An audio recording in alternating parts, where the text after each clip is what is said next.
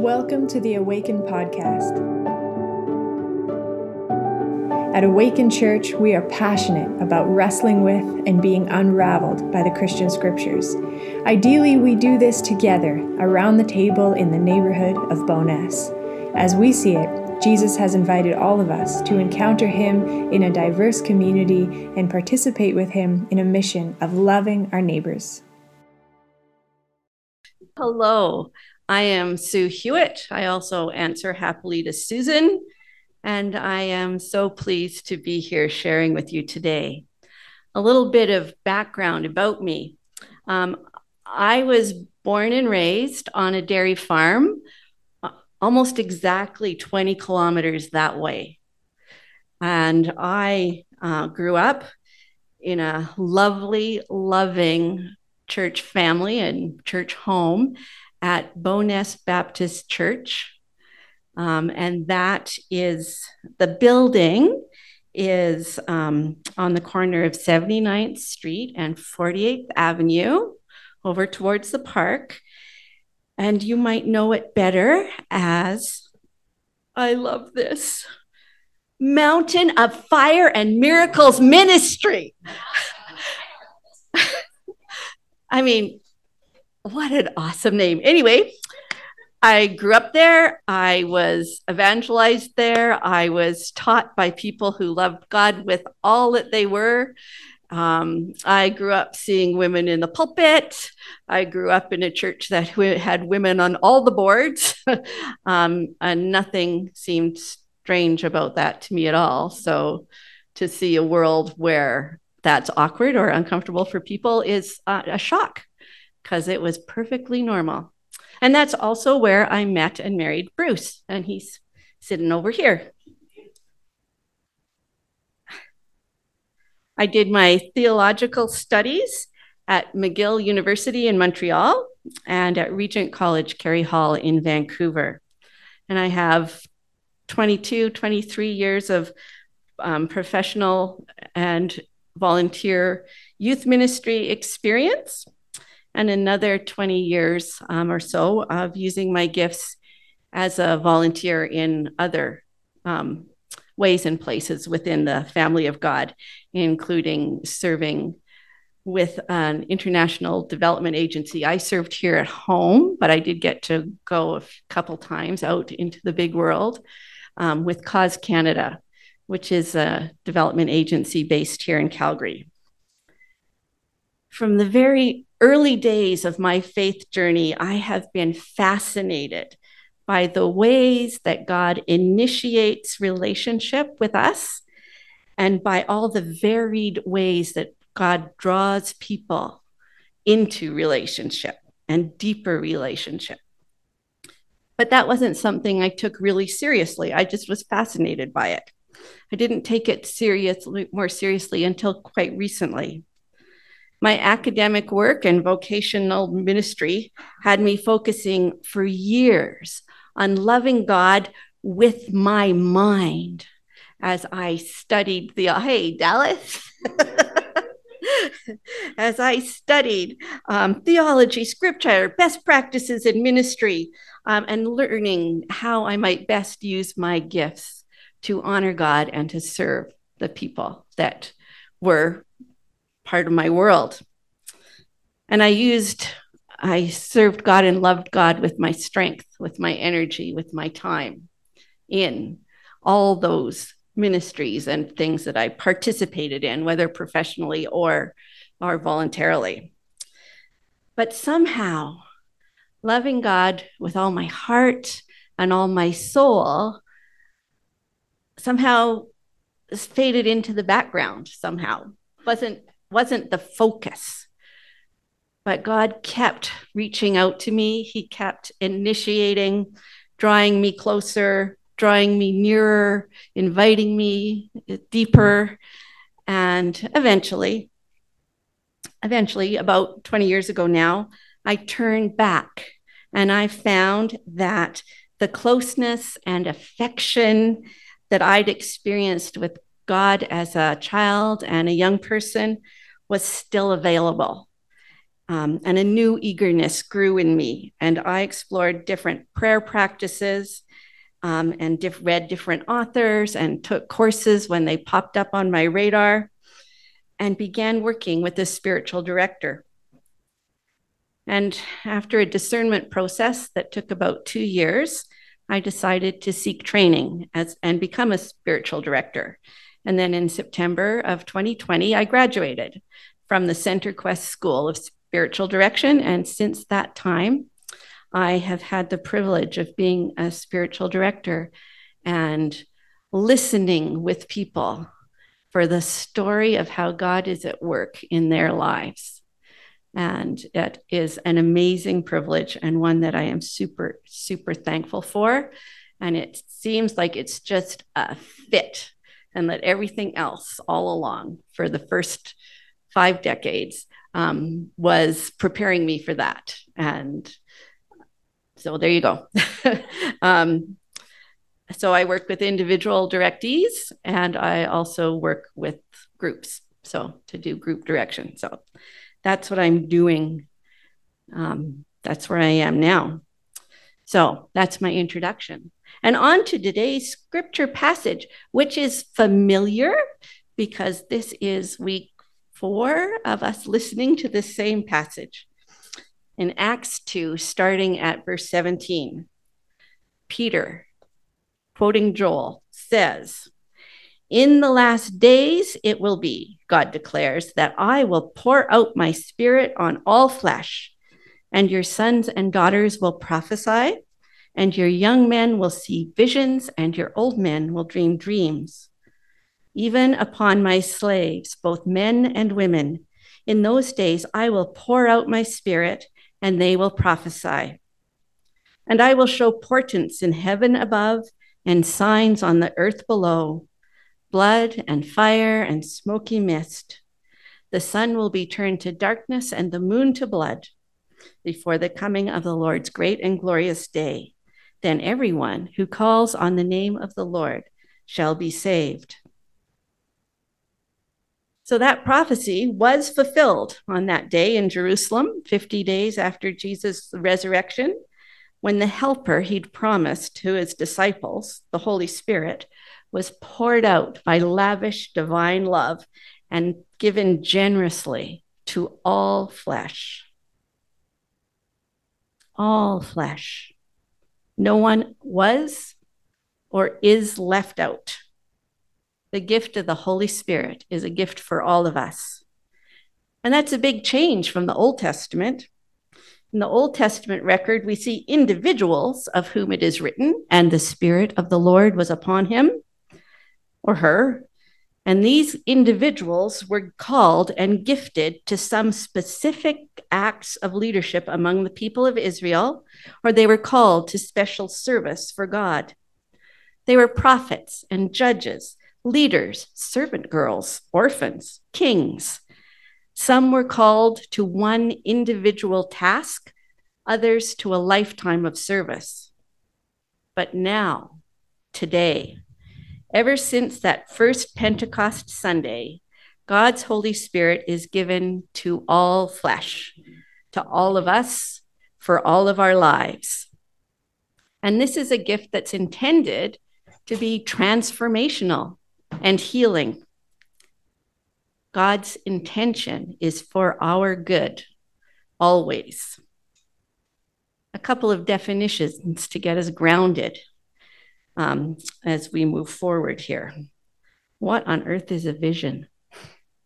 A vision is something seen or heard while one is awake with great clarity, but which is unrelated to our physical surroundings or who is in the room with us.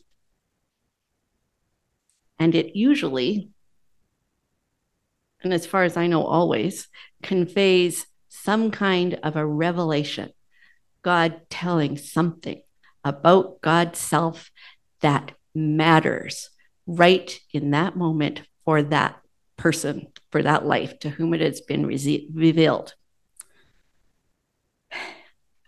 a spiritual dream happens when we're asleep. And in that, or in that in between state, you know, not awake, not asleep, dreams also contain revelation, but they may be less clear than, the, than a vision and are often filled with symbols. And they sometimes need a little unpacking or discussing or help to sort out what's really going on here. I love the title that was set for today's sermon that the holy dreams and visions, the Holy Spirit thins the veil. Throughout history, people have had these experiences of visions, of dreams, of God's direct speaking to them and to their life. And it turns the world upside down for that person when it happens. And you want to mark it, you want to remember it, you want to. You, this place where this happened, this is sacred space, a liminal space. These places are marked all around the world with piles of rocks. I love that. Very Old Testament, but I love it. And I know people who build a pile of rocks. You've got piles of rocks. You've got chapels. You've got wayside shrines. You've got cathedrals. You've got summer camp, um, the circle, the fireside circles. um, people want to mark that this happened to them here and that this place is never just a place ever again, but this is a sacred place, a sacred space. And so these places are built, whether it's the pile of rocks or the cathedral. And others longing to have this experience, they come to those places, they're drawn to them. And nothing happens. That's because God is not a one size fits all God. God knows the exact shape of your heart and your soul and your mind. And God is not necessarily going to give you the same vision, the same dream, the same sacred space as He gives the next person. God's love for us is intensely personal. And so God's revelation to us is intensely personal. And God created in each of us. I love this word as well. I love some words. Anyway, God, God created in each one of us a holy longing, a deep desire to be in a loving, connected relationship with God's self. And God longs for us even more than we long for God. And God's longing for us and for relationship with us, it had to be expressed somehow. Love has to be. You can't just not say it or not do it. Um, and God's love was expressed. He talked about it for us. For God so loved the world that he gave. God so loved you and me and your next door neighbor that he gave. For God so loved the world that he gave his son, a human being, which other human beings could have a relationship with. The veil was thin that day, my people. The veil was thin. And it was thin every day that Jesus walked on the earth and all the people that he encountered. They never had to wonder had they really seen God? Was that real? They could see, they could walk. Their demons had been cast out, they'd been healed, the bleeding had stopped. It was real. It was real. Oh, getting back to this holy longing. Each of us has been created with a holy longing for a way for our heart to connect with the Holy Spirit. And experience the peace of God's loving presence for ourselves. And there's all different ways that we do experience it. Some of us experience deep connection with God, the thinning of the veil through corporate worship, like we just shared in today, as we gather and we sing and we pray and we read the word and we share at God's table together. For yet others, the veil can be thin in private times of reading and reflecting on the scripture. Some of us are drawn into God's embrace when we spend time in nature, maybe walking through a forest or standing still with your hand on the trunk of a tree, or sitting by the broad water as a river ripples by. Others experience God's joy in their creativity as they write poems or songs or create paintings or drawings or poetry. Others to quote my cousin Helen, as she described her experience, some are transported into glory when hearing music that stirs their soul. I do see some little smiles. And I'm thinking that some of you are remembering moments, places, experiences of knowing the loving presence of the Holy Spirit. And you know that my list of liminal experiences and locations is far from complete. For you have found yourself in God's embrace in situations that I know nothing about. Just as we make time for human relationships that matter to us, making time for friends their family to be together, to be fully present with each other, and to open, uh, and to you know firm up and enhance the bond that we share. Well so also we can be present and open to the holy spirit. And the holy spirit can open the veil of busyness and distraction and draw us into deeper communion and these are good gifts given by our loving god for our blessing and benefit if you have felt God's love and blessing as you walked in the woods, go walk in the woods, my friend. If you sense God's pleasure when you're making music, then pick up your guitar or sit at your piano or stand and sing God's praise. If journaling or other writing practices brings you an awareness of God speaking to you into your story, then dig out your pen in your journal or sit down at your computer and open up your write, writing app and write it out. Just write it out. if you feel love lifting you as you sit in wordless prayer and silence, take some time. Take some time every day to sit and breathe and open your heart and wait. In all this, we must remember that what we do in our prayer practices, what we, you know, it's not an on off switch. That if I do this right, I will have an amazing experience of God's love. Often, God is at work silently in our hearts, and we only become aware of having grown or having been led or having been strengthened or having been healed later, sometimes much later. But when we look back, you can see God was there. God was holding me. God was cradling me in his arms like I was a baby through much of the last year. You know how people say, when you say, I was praying for you when they're going through something hard. And people say, I knew you were.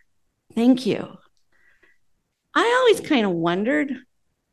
That was awful nice of them to say. And the person who is praying for them probably appreciates hearing that it meant something to them. But I know you were. When I was getting the chemotherapy, when I was lying sick in bed after the chemotherapy,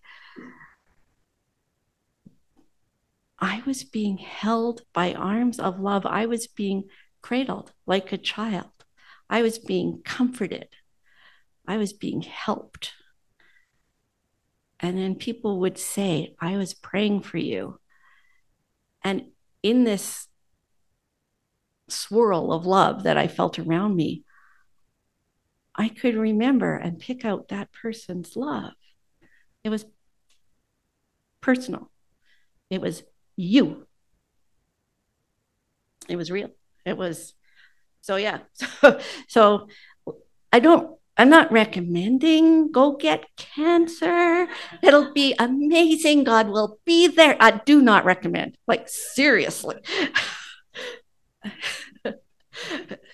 but I don't know that I could have had that awareness any other way either. Because for me, that was first time. Okay.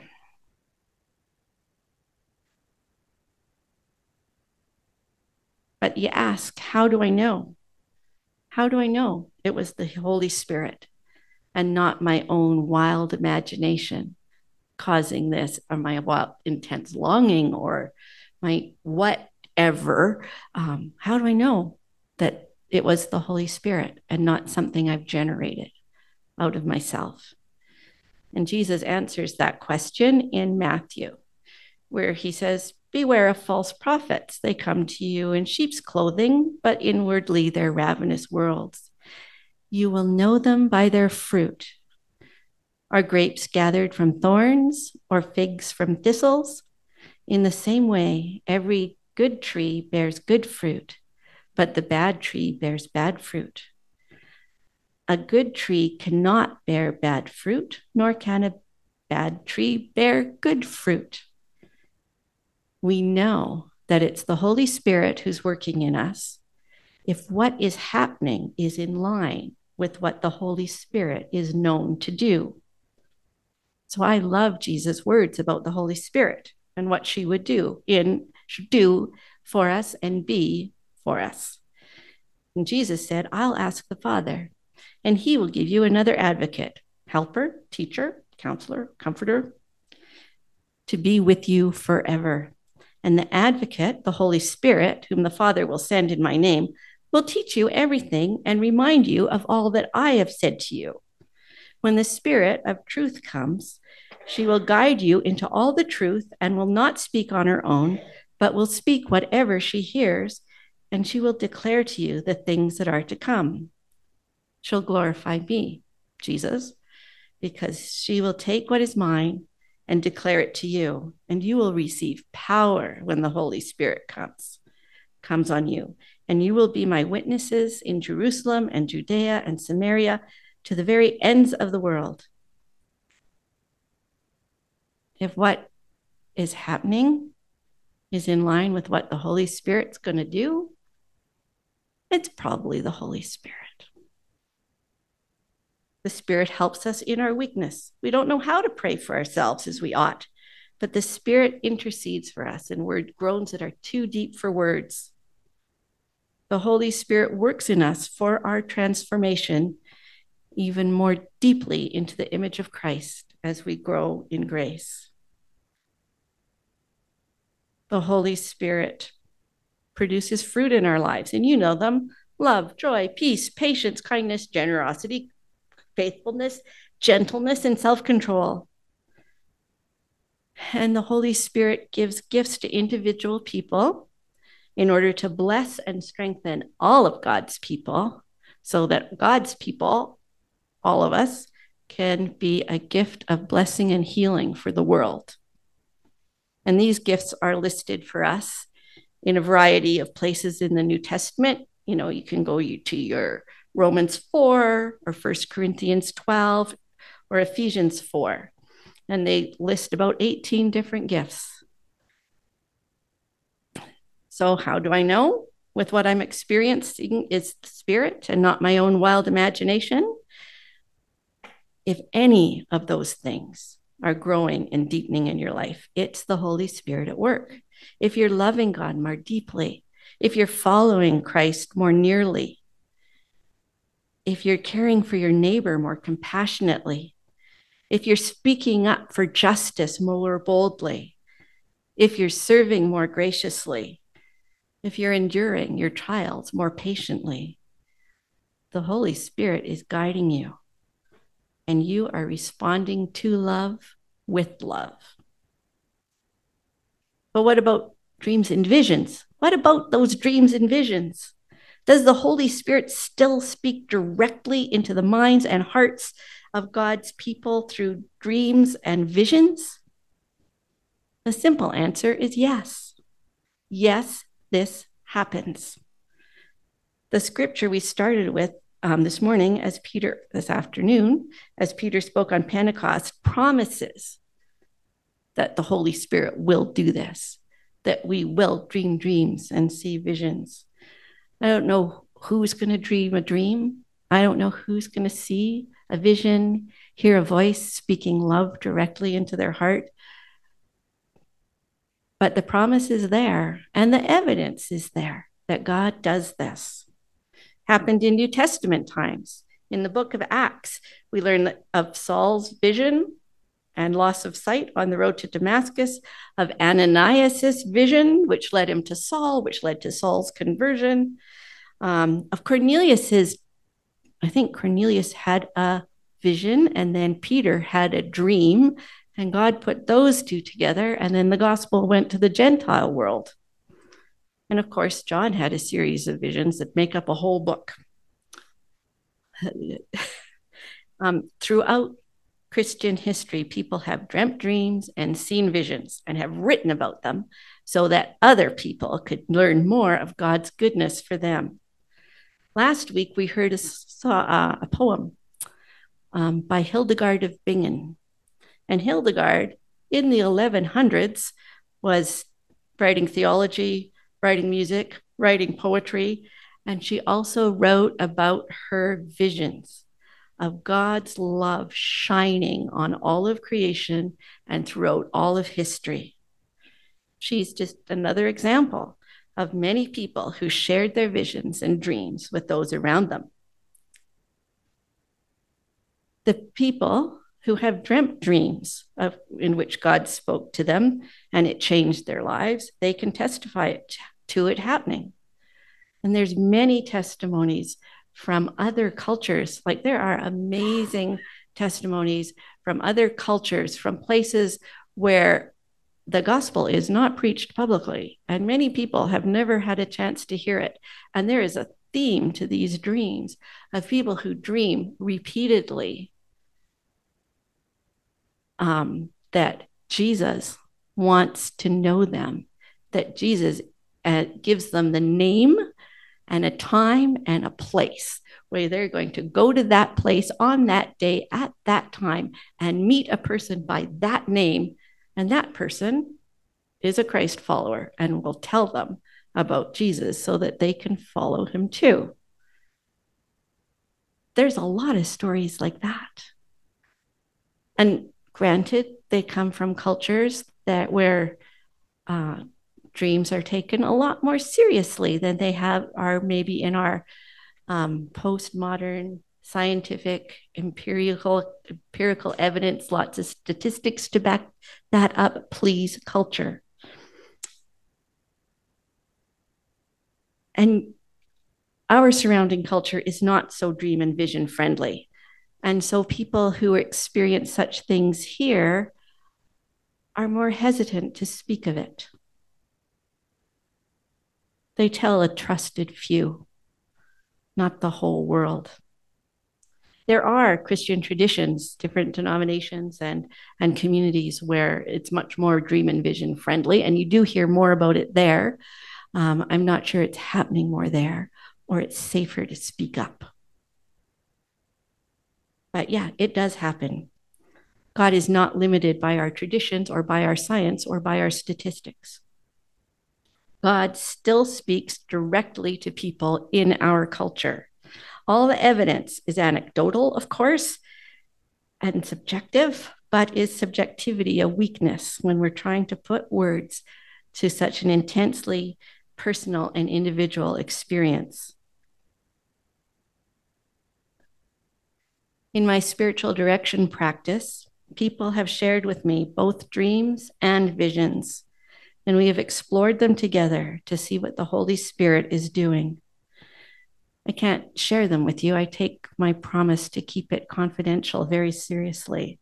But I think I can say, without breaking confidence, that God has used dreams or visions to free people I know from the pain of false accusation and harsh judgment. The Holy Spirit has given people the gift of courage to offer forgiveness and risk reconciliation in broken relationships. Jesus' loving presence has empowered people to say with confidence, This is who I am, and I am loved, and I will stand in solidarity with those who suffer.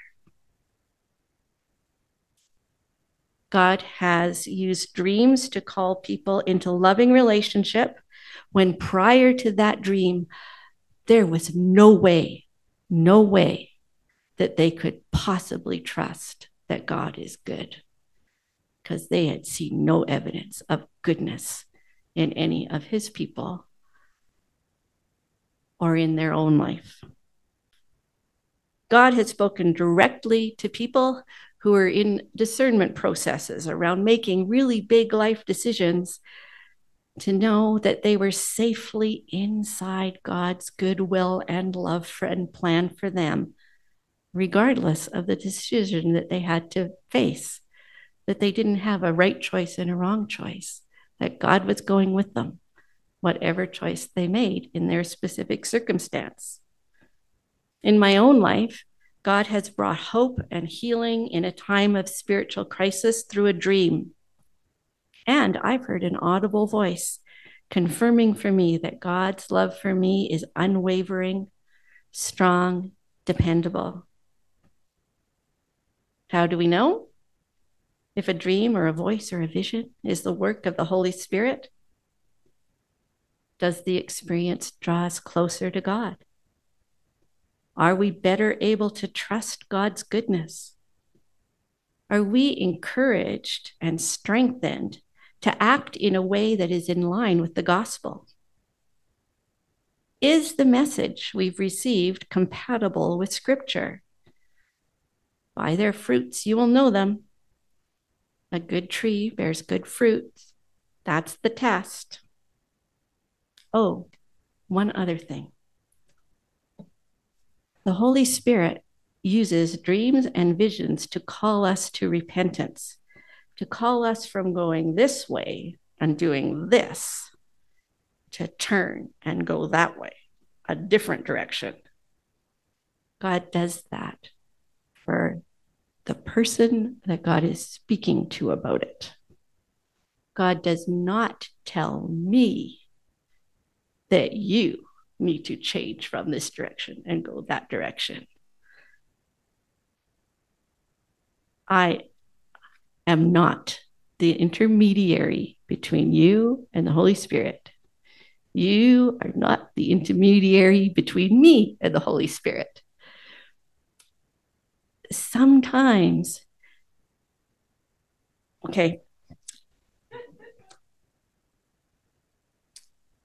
I have struggled with this over the years. I've struggled with it a, lot because I have this, I think it's lovely.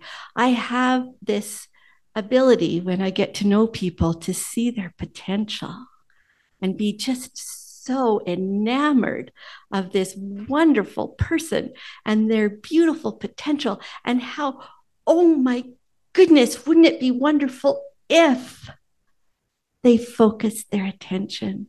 They put some energy into their studies. They took a few steps this way. God loves you. And Susan has a wonderful plan for your life, is not scripture. and I am prone to meddle. it might sound good to me, what I see, what I envision for someone else, but that is not my job. The Holy Spirit's job is to call out your potential, encourage you to take that risk, try that new thing. It's not mine for you. It's not yours for me. It's not yours for each other. So, and you can struggle with it. yes, but yeah, just that's my take home lesson for me and anyone else who would like to take it home as well. Be open, God's beloved ones. Trust that God loves you and wants to have a relationship with you that is growing in intimacy and trust. Know that even now, right now, the Holy Spirit is praying for you, interceding on your behalf about things deeply hidden, praying for your healing.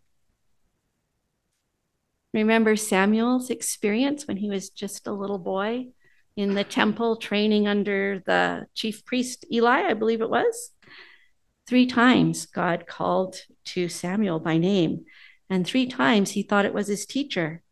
But Eli, who had not called him, realized it must be God. So Eli told Samuel, Go back and lie down, and if he calls you, say, Speak, Lord, your servant is listening. So Samuel went and lay down.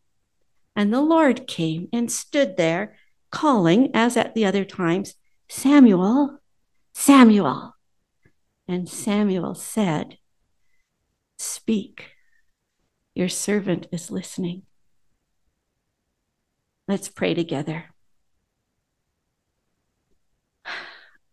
O oh God, who has called us and loves us, help us to be open to your voice, open to your spirit. Speak, Lord, for we are listening. Grant us discernment to recognize your presence and welcome you deeper into our lives, however you choose to reveal yourself. Help us to follow where you lead, and may your love grow in and through us and truly bless the world around us. Amen.